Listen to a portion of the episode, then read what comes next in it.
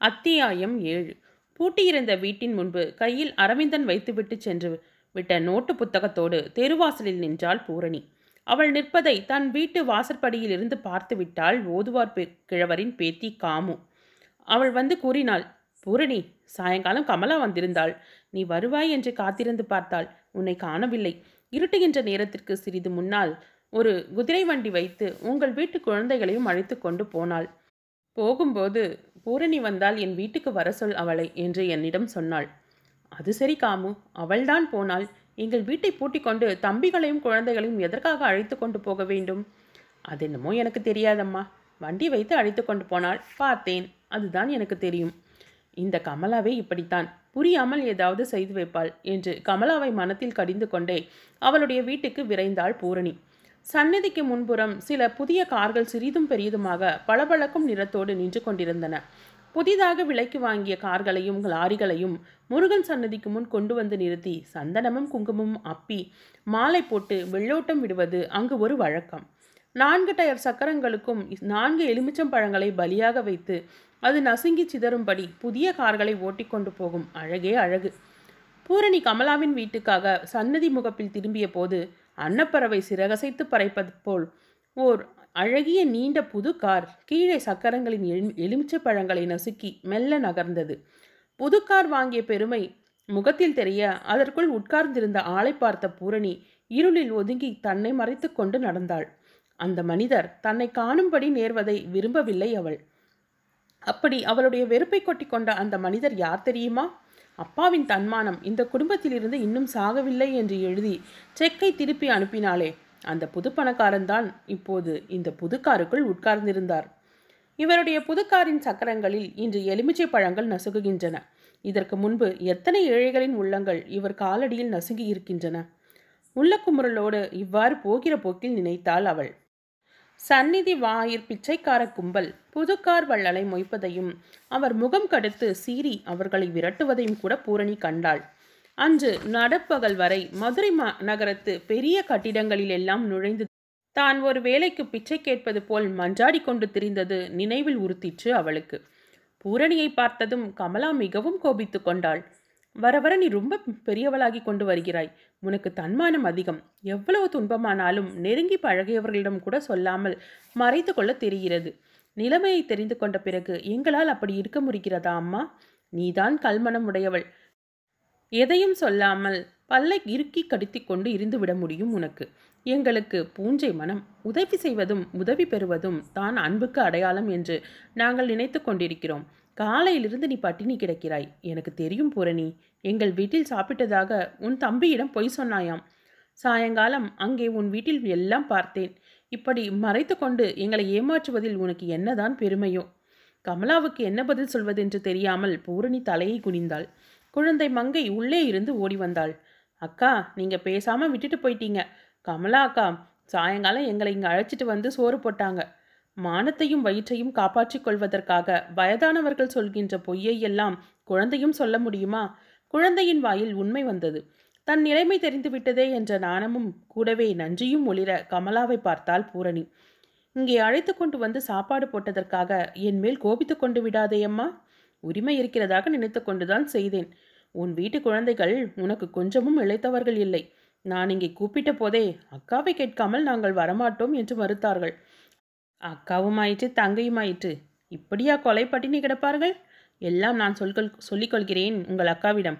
பேசாமல் என்னோடு வாருங்கள் என்று உன் வீட்டு கதவை பூட்டி அழைத்து வந்தேன். உன் அம்மா அப்பா ஒருவரையும் காணவில்லை போலிருக்கிறதே. அவர்கள் எங்கே போயிருக்கிறார்கள் கமலா? என்று பேச்சை வேறு வழியில் திருப்பினாள் பூரணி.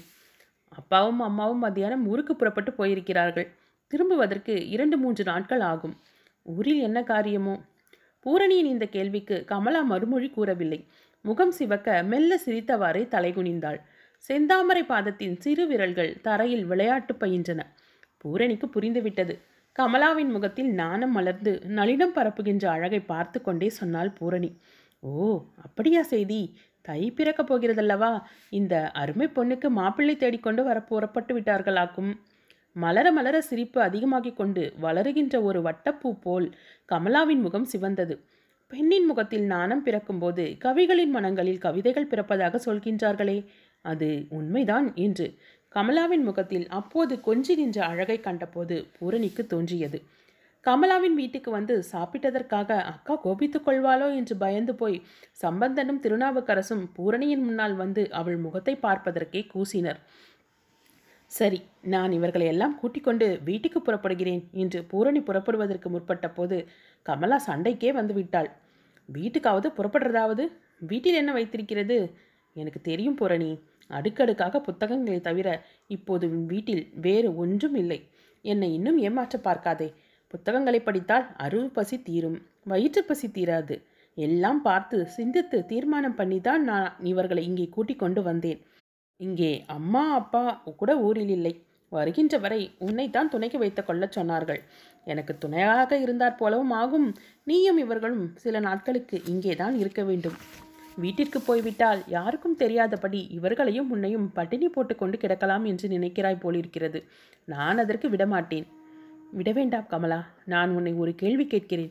அதற்கு பதில் சொல்வாயா நீ? கேளேன். என்ன கேள்வியோ? வேறொன்றுமில்லை. என்னையும் இவர்களையும் இப்படி எத்தனை நாளைக்கு உன்னால் காப்பாற்றிவிட முடியும் என்று நினைக்கிறாய்? கேட்டுவிட்டு சிரித்தாள் பூரணி. துன்பங்களை சீரணிக்கும் சிரிப்பு அது. அதுவா பேச்சு? ஏதோ உனக்கு வேலை கிடைக்கிற வரை இங்கே இருக்கலாம். மனிதர்கள் ஒவ்வொருவர் சமயங்களில் விட்டு கொடுக்காமல் உதவி செய்யத்தான் இருக்கிறோம். ஒன்றும் தலையில் கட்டிக்கொண்டு போய்விடப் போவதில்லை பூரணி. என்னவோ நீ சொல்கின்றாய் கமலா. எனக்கும் மறுக்க தோன்றவில்லை. விட்டு கொடுக்காமல் உதவுவதற்கும் அன்பு செலுத்துவதற்கும் இன்றைய வாழ்க்கையின் வேகத்தில் இடம் இருப்பதாகவே தெரியவில்லை. கண்களுக்கு மூடியிட்டு ஒட்டப்படுகின்ற ஜட்கா வண்டி குதிரையைப் போல் வழியை தெரிந்து கொள்ள முடியாததொரு அசுர வேகத்தை தான் வாழ்க்கையில் பார்க்கிறோம். தம்பிகளும் த குழந்தையும் தூங்கிய பின் கமலாவும் பூரடியும் வீட்டு மொட்டை மாடியில் போய் சில நாழிகைகள் உட்கார்ந்து பேசிக்கொண்டிருந்தார்கள் மனம் நெகிழ்ந்து அன்பு உறவோடு பேசிக்கொண்டிருந்தாள். அன்று வேலை தேடி அலையும் போது தனக்கு ஏற்பட்ட அனுபவங்களை கமலாவிடம் கூறினாள். மங்களேஸ்வரி அம்மாளை சந்தித்து பேச நேர்ந்ததையெல்லாம் சொன்னாள். தெருவில் மயங்கி விழுந்ததை மட்டும் கூறாமல் வேறு விதமாக திரித்து சொல்லிவிட்டாள். கமலாவின் வீட்டு மாடியிலிருந்து கோபுரம் பக்கத்தில் தெரியும். இருளில் மேலிருந்து கீழ்நோக்கி தொங்கும் மின்சார மல்லிகைச்சரம் போல் தென்படும் வரிசையான கோபுர விளக்குகளையும் ஒளிப்புள்ளிகளாய் பறந்து தோன்றும் ஊரின் அடங்கிய தோற்றத்தையும் பார்த்து கொண்டே அங்கு உட்கார்ந்து நேரம் போவது கூட தெரியாமல் பேசினாள் பூரணி. எதிர்கால வாழ்க்கையை பற்றி பேசினாள். சமாளிக்க வேண்டிய பிரச்சனைகளை பற்றி பேசினாள். இருளோடு கலந்து நிற்கும் குன்றின் உச்சியில் ஓம் சிரித்து கொண்டிருந்தது. ரசம் பூசிய கண்ணாடி துண்டுகள் பாலம் பாலமாக ஆகாயத்திலிருந்து துண்டு துண்டாக பூமியில் நழுவி விழுந்தாற்போல் ஊரைச் சுற்றி இருந்த ஏரிகளின் இருளிடையே நீர்ப்பரப்பு மின்னிற்று. தன் பேச்சை கேட்டுக்கொண்டே உணர்வு நழுவி சுவரில் சாய்ந்து தூங்கிப் போயிருந்த கமலாவை எழுப்பிக் கொண்டு தூங்கப் போனாள் பூரணி. கமலா படுத்தவுடன் தூங்கிவிட்டாள். பலவிதமான கவலைகளால் பூரணிக்கு தூக்கம் உடனே வரவில்லை. ஒவ்வொரு நாளும் உலகத்துக்கு பொழுது விடுகிறது. எனக்கும் என் வீட்டுக்கும் என்றைக்கு விடியப் போகிறதோ? முருகா நான் வாழ்வதற்கும் ஒரு வழியை திறந்து விடு அப்பா மனிதர்களை நம்பி என்னை விட்டு போகவில்லை. உன்னுடைய ஊரில் உன் திருக்கோவிலுக்கு முன்னால் உன் அருளில் நம்பிக்கை வைத்துத்தான் என்னையும் இந்த சிறுவர்களையும் விட்டுவிட்டு போயிருக்கிறார். நீ காப்பாற்று கைவிட்டு விடாதே. வாழ ஒரு வழியை கொடு. பூரணி படுக்கையில் கண்களை மூடி அமர்ந்து மேற்கண்டவாறு நெஞ்சொருக தியானித்து கொண்டாள். குனிந்த புருவமும் கோவை செவ்வாயும் அருள்குலவும் முகமுமாக வேலேந்திய தாமரை கையோடு இளங்கதிரவன் தோன்றினார் போல தோன்றும் பாலமுருகனை. அவள் அகக்கண்கள் உணர்ந்தன. காரணமோ தொடர்போ புரியாமல் அதை அடுத்தாற்போல் மாலையில் தேடி வந்தானே. அந்த இளைஞனின் முகம் நினைவில் படர்ந்தது. ஆரஞ்சு மிட்டாயை யாரும் அறியாமல் சுவைக்கும் குழந்தையைப் போல் அரவிந்தன் என்று மெல்ல சொல்லி பார்த்து கொண்டாள் அவள். அப்படி சொல்லி பார்ப்பதில் ஒரு திருட்டு மகிழ்ச்சி இருந்தது. கள்ளக்களிப்பு இருந்தது. சொல்லி தெரியாத அல்லது சொல்லுக்குள் அடங்காத சுகம் இருந்தது. அந்த இளைஞனின் அழகு முகம் அப்பொழுது எப்படி எதற்காக நினைப்பு வந்ததென்று காரண காரியங்களை கூட்டி பார்த்து தீர்மானம் செய்ய அவளாலேயே முடியவில்லை.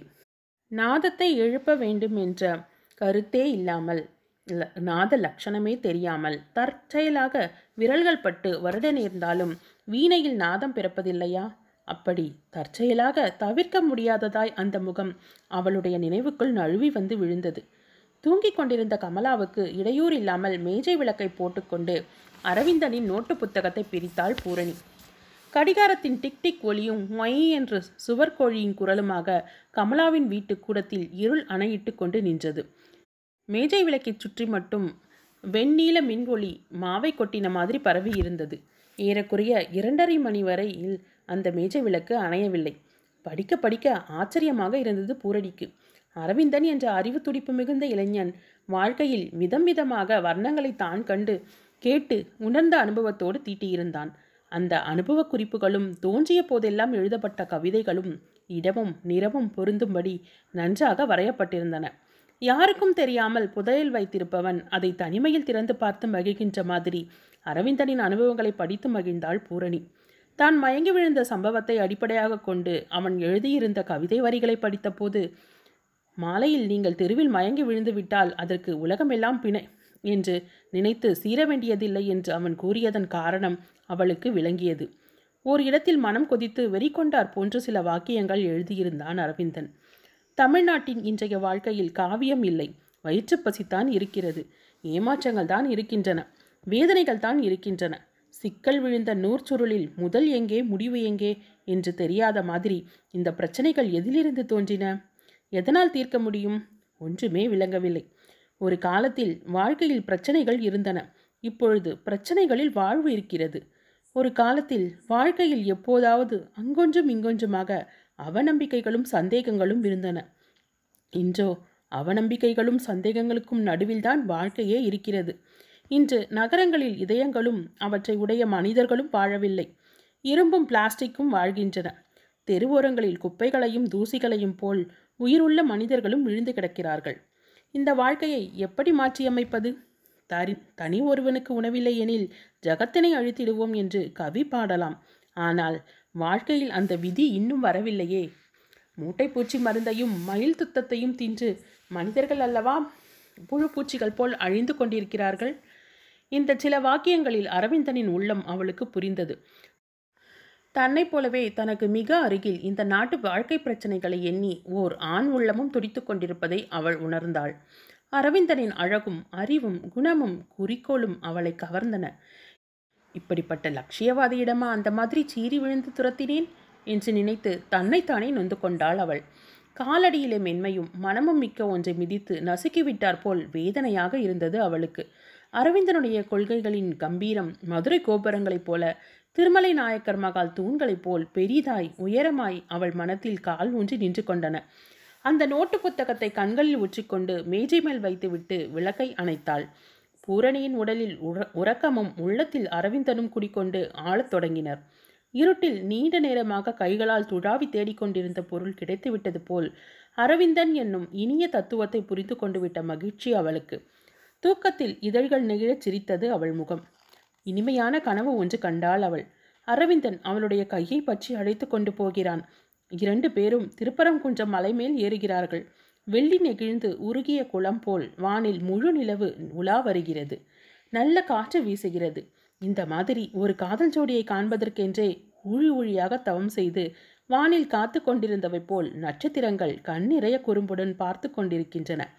கந்தர்வ பெண்கள் தத்தம் காதலனை சந்திக்கப் போகிற விரைவில் நழுவ விட்ட வெள்ளை சல்லா துணிகளைப் போல் ஆங்காங்கே நிலவொளி வரும் நீல வானிடையே வெண்மேகங்கள் தெரிகின்றன. பூரணி இந்த வானிலும் நிலவிலும் மென் சீத காற்றிலும் காவியம் இருக்கிறது அழகு இருக்கிறது. இவையெல்லாம் உனக்காகவும் எனக்காகவும் இருக்கின்றன என்று அவள் காதருகில் புன்னகையோடு சொல்கின்றான் அரவிந்தன். அந்த புன்னகையில் நயங்கள் பொலிகின்றன இல்லை அரவிந்தன் நீங்கள் பொய் சொல்கின்றீர்கள். உலகத்தில் காவியம் இல்லை வயிற்றுப்பசித்தான் இருக்கிறது. பூரிப்பு இல்லை பெருமூச்சிகள் தான் இருக்கின்றன. பூரணி அரவிந்தனை மறுக்கின்றாள். நீ மண்ணை பற்றி பேசுகிறாய். நாம் இப்போது மலை மேல் இருக்கிறோம். உயரத்தில் இருக்கும்போது மனத்தை கீழே போக விடாதே. அழகு மேலே இருக்கலாம். ஆனால் வாழ்க்கை கீழே தான் இருக்கிறது அரவிந்தன். இப்படி இன்னும் என்னென்னவோ பேசிக்கொள்கிறார்கள் இருவரும். மலை மேல் ஏற ஏற பூரணிக்கு கால் வலிக்கிறது. அரவிந்தனின் சுந்தரமணி தோள் மீது கையை வைத்துக்கொண்டு தடுமாறி விழாமல் நடக்கிறாள் அவள். அதோ எதிரி தொலைவில் பல நிறத்து வைரக்கற்களை அள்ளி இறைத்த மாதிரி விளக்குகள் தெரிகின்றனவே அதுதான் மதுரை என்று அரவிந்தன் சொல்கிறான். அவள் பார்ப்பதற்காக நிமிர்ந்து திரும்புகிறாள். கீழே கால்கட்டை விரல் மலைப்பாதையில் ஏற்றி விடுகிறது. ரத்தம் கசிந்து விரல் மாதுளை பூவாக மாறுகிறது. அரவிந்தன் குனிந்து அந்த விரலை பற்றுகிறான். அவன் கையெல்லாம் சிவப்பாகிறது. துணியை கிழித்து சுனை நீரில் நனைத்து கட்டுப்போடுகிறான் உங்கள் கையெல்லாம் ரத்தமாகிவிட்டதே கழுவிக் கொள்ளுங்கள். எதற்காக கழுவ வேண்டும்? இந்த இரத்தத்தால் உலகத்து பெண் குலத்தின் துன்ப காவியத்தை எழுதிவிடப் போகிறேன் பூரணி என்று சிரித்துக்கொண்டே சொல்கின்றான் அரவிந்தன். பூரணி கனவிலிருந்து விழித்து கொள்கிறாள். கால் கட்டை விரலில் உண்மையாகவே வலித்தது. ஈரம் கசிவது போல் ஒரு பிரமையும் உணர்வில் ஏற்பட்டது. எழுந்திருந்து விளக்கை போட்டு பார்த்தாள். சுவரோரமாக இருந்த காய்கறினருக்கும் அரிவாள் மனையில் கட்டை விரல் உரசி இருந்தது விளக்கை போட்ட ஓசையில் கமலாவும் விழித்து கொண்டாள். என்னடி பூரணி தூக்கத்தில் அரிவாள் மனை இருந்த பக்கம் காலை போட்டுவிட்டேன் போலிருக்கிறது. அடி பாவி பார்த்து படுத்துக்கொள்ளக்கூடாதோ இன்னும் கொஞ்ச நேரம் விழித்து கொள்ளாமல் இருந்திருந்தால் கட்டை விரலே போயிருக்குமே என்று சினந்து கூறிக்கொண்டே எழுந்து ஓடி வந்தாள் கமலா. வெட்டுப்பட்ட இடத்தில் சிறிது ஈரச் சுண்ணாம்பு தடவி துணியைச் சுற்றினாள். விட்ட கனவு மறுபடியும் தொடராதா என்ற ஏக்கத்தோடு படுத்துக்கொண்டாள் பூரணி. காலையில் பூரணியும் கமலாவும் சரவண பொய்கைக்கு குளிக்கச் சென்றார்கள். போகும்போது பூரணிக்கு குடியிருக்க இடம் பார்ப்பதற்காக இரண்டு மூன்று பெரிய ஸ்டோர்களுக்கு போய் விசாரித்தாள் கமலா.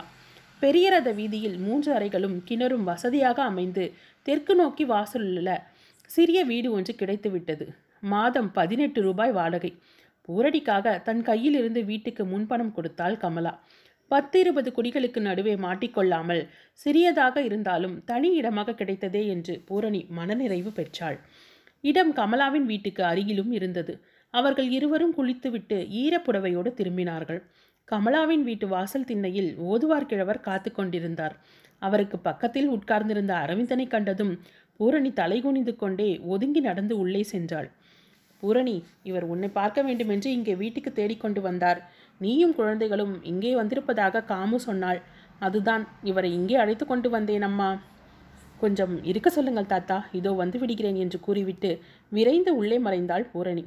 நேற்று வந்தபோது அந்த வீட்டு வாசல் திண்ணையில் என்னுடைய நோட்டு புத்தகம் ஒன்றை ம மறந்து போய் வைத்துவிட்டு சென்று விட்டேன். அதை வாங்கி கொண்டு போகலாம் என்றுதான் என்று அரவிந்தன் எழுந்து நின்று கொண்டு சொன்னதும் உள்ளே போகிற வேகத்தில் அவளுக்கும் கேட்டது. இரவில் கண்ட கனவை நினைத்து கொண்டாள். உடை மாற்றிக்கொண்டு அந்த நோட்டு புத்தகத்தோடு அவள் வெளியே வந்தாள். அவள் வெளியே வந்தபோது ஓதுவார் கிழவர் கோவிலுக்கு போயிருந்தார். அவருக்கு கோவிலில் தேவாரம் பாடுவதற்கு போக வேண்டிய நேரம். தனியாக உட்கார்ந்திருந்த அரவிந்தன் நோட்டு புத்தகமும் கையுமாக அவளை பார்த்ததும் வாங்கிக் கொள்வதற்காக கை நீட்டிக்கொண்டு எழுந்திருந்தான். பூரணி அதை அவன் கையில் கொடுத்துவிட்டு உட்காருங்கள் எனக்கு உங்களிடம் கொஞ்சம் பேச வேண்டும். உங்களுக்கு அவசரம் ஒன்றுமில்லையே என்று கேட்டாள். இந்த நோட்டு புத்தகத்தை இவள் படித்திருப்பாளோ? என்று கூசி தயங்கிக் கொண்டே கையில் வாங்கியவன். அவள் கூறிய வார்த்தைகளை கேட்டு இன்னும் கூச்சம் அடைந்தான். அவள் மயங்கி விழுந்தது பற்றி நான் இதில் எழுதியிருப்பதையெல்லாம் படித்திருப்பாள் போலிருக்கிறது.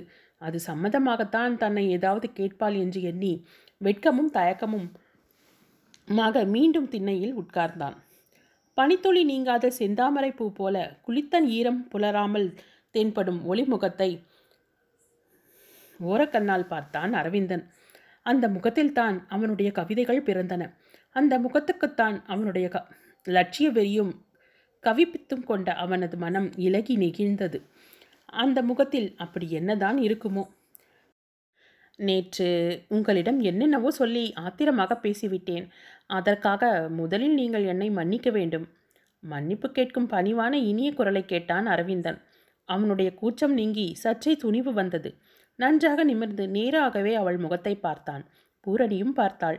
கருத்தால் கவர்ந்து கண்விழி புகுந்து கனவெல்லாம் அளித்த குறுநகை கல்வனை தன் விழிகளால் பருகினாள்.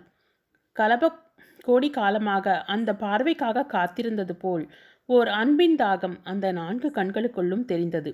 உங்கள் நோட்டு புத்தகத்தை முழுவதும் நான் படித்தேன். அதற்காகவும் மன்னிக்க வேண்டும். பரவாயில்லை அது ஒன்றும் அப்படி மன்னிக்க வேண்டிய பெரிய குற்றமில்லை. ஏதோ எனக்கு தோன்றியதையெல்லாம் கிறுக்கி வைத்திருக்கிறேன். எல்லாம் நன்றாக இருந்தன. விடிய விடிய அவற்றை தூக்கம் விடித்து படித்தேன் நான். அப்படியா? உங்களை பற்றி கூட ஏதோ கிறுக்கி இருந்தேன். அதையும் பார்த்தேன். தப்பானால் நானும் உங்களிடம் மன்னிப்பு கேட்க வேண்டியவன்தான் அரவிந்தன் தனக்கே உரிய குறுநகையோடு பூரணியின் முகத்தை நோக்கிக் கொண்டே இப்படி சொன்னான். அரவிந்தனுடைய சிரிப்புக்கு எதிரே நின்று பேசுபவர்களையும் சிரிக்க வைக்கும் ஆற்றல் உண்டு. பூரணியும் சிரித்தாள். சிரித்துக்கொண்டே சொன்னாள். அப்பாவின் புத்தகங்களை நீங்கள் வெளியிடலாம். உங்கள் நோட்டு புத்தகங்களை படித்த பின் இந்த முடிவுக்கு வந்துவிட்டேன் நான். உங்களை நான் நம்புகிறேன். முகவரி கொடுத்து விட்டு போனால் நானே நாளை உங்கள் அச்சகத்துக்கு கொ வருகிறேன். நீங்கள் இந்த நல்ல முடிவுக்கு வந்ததற்கு என் நன்றி. இதோ முகவரி என்று விசிட்டிங் கார்டை எடுத்து கொடுத்தான் அரவிந்தன். அவன் விடைபெற்று போகும்போது தன் உள்ளத்தோடு பூரணியிடம் விட்டு அவள் உள்ளத்தை தன்னோடு கொண்டு போய் விட்டானா என்ன? அன்றுக்கு மாலையே புதிதாக பார்த்திருக்கும் வீட்டிற்கு சாமான்களை மாற்றி விடுகிற திட்டத்தோடு மூன்று மணி சுமாருக்கு ஒரு வண்டி ஏற்பாடு செய்து கொண்டு திருநாவுக்கரசுடனும் கமலாவுடனும் பழைய வீட்டுக்கு போனாள் பூரணி. ஆனால் அந்த திட்டம் நிறைவேறவில்லை. பழைய வீட்டில் சாமான்களை ஒழிக்கத் தொடங்கிய சிறிது நேரத்திற்கெல்லாம் மங்களேஸ்வரி அம்மாள் அவசரமாக காரில் வந்து இறங்கி முக்கியமான காரியம் என்று கூறி பூரணியை தன்னுடன் மதுரைக்கு அழைத்து போய் விட்டாள் குறிஞ்சி மலரும்.